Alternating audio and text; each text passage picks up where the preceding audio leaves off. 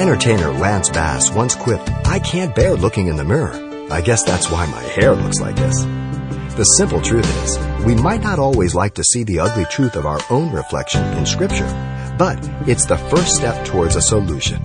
Here's Pastor Xavier Reese. The nature of the natural man is one of sin, desiring to rule over him due to the fall with an attitude of self-sufficiency based on pride. Here in Genesis 4 7, God told Cain after he had rejected his offering and accepted Abel's, his brother's, he says, If you do well, will you not be accepted? And if you do not well, sin lies at the door, and its desire is for you, but you should rule over it. He has envy, jealousy.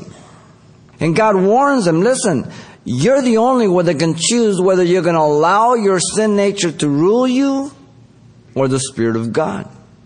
If you do well, if you repent, if you say, Lord, help me, then you have hope. But if not, then you have this nature of sin that's like a ravenous beast ready to tear you up. Now, rather than being thankful to God for the exhortation and the counsel, as you know, Cain rose up against his brother Abel and killed him in the following verse. And often that happens in counseling. People are exhorted, people are warned, but they don't pay heed and they yield to their flesh because, you know, they figure somehow they can control it, somehow they can handle it, somehow they're in control. He's self sufficient. Pride. It's pride that God judges. In fact, Proverbs 6:17 says pride is the very first thing on his list of things he hates. Look up all that he has there. The first one on the list is pride. Because pride is the source of man's self-sufficiency. Now, man's sin nature does not deny his potential for good. We've talked about this before. He still has a potential for good because he's created in the image and likeness of God. But in the fallen state, the image and likeness has been marred. And his bent is towards evil, though he has potential for good.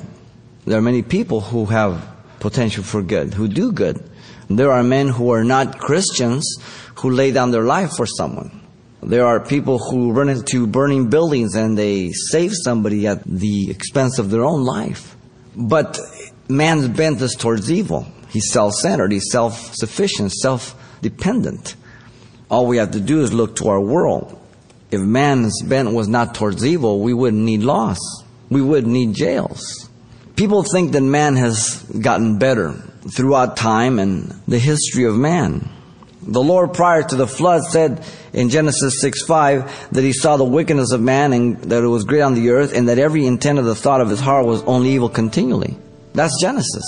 The prophet Jeremiah said in Jeremiah 17:9 that the heart of man is deceitful above all things. This is 3,500 years after the statement of Genesis. Apparently, he hasn't gotten much better in 3,500 years. This is the nature of man. You've been listening to Simple Truths with Pastor Xavier Reese, a daily devotional of the enriching and precious truths found in God's Word. We're glad you've joined us and want to mention that today's message, as always, is available on CD for anyone who gets in touch. To make your request, give us a call at 800 651 8352. That's 800 651 8352. Or write us at Simple Truths, 2200 East Colorado Boulevard, Pasadena, California, 91107. Or visit our website, CalvaryChapelPasadena.com.